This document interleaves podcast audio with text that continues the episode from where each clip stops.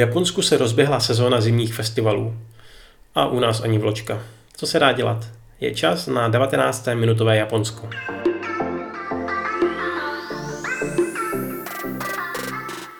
Vyhlášený sněžní festival v Saporu běží od 4. do 11. února a znovu se na něj sjeli miliony lidí.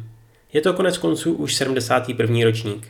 Hlavním tématem toho letošního je kultura Ainu, což jsou původní obyvatelé severní části Japonska. 北海道の冬の祭典札幌雪まつりが今日メイン会場で開幕しました Když už jsem zmínil Sapporo, váže se k němu ještě jedna novinka.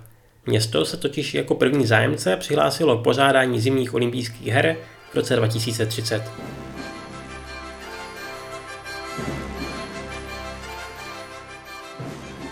Japonský kabinet schválil návrh, který má posunout dobu odchodu do důchodu z 65 na 70 let.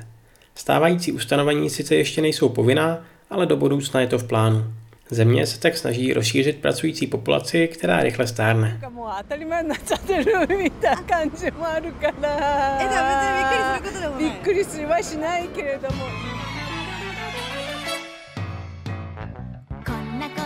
Milovaný Doraemon kočičí robot z 22. století, hrdina komiksů i seriálu, letos slaví 50 let od svého vzniku. Kam se na něj hrabe Totoro? No a rychlovka na závěr. Blíží se Valentín, v Japonsku den, kdy ženy obdarovávají muže čokoládou.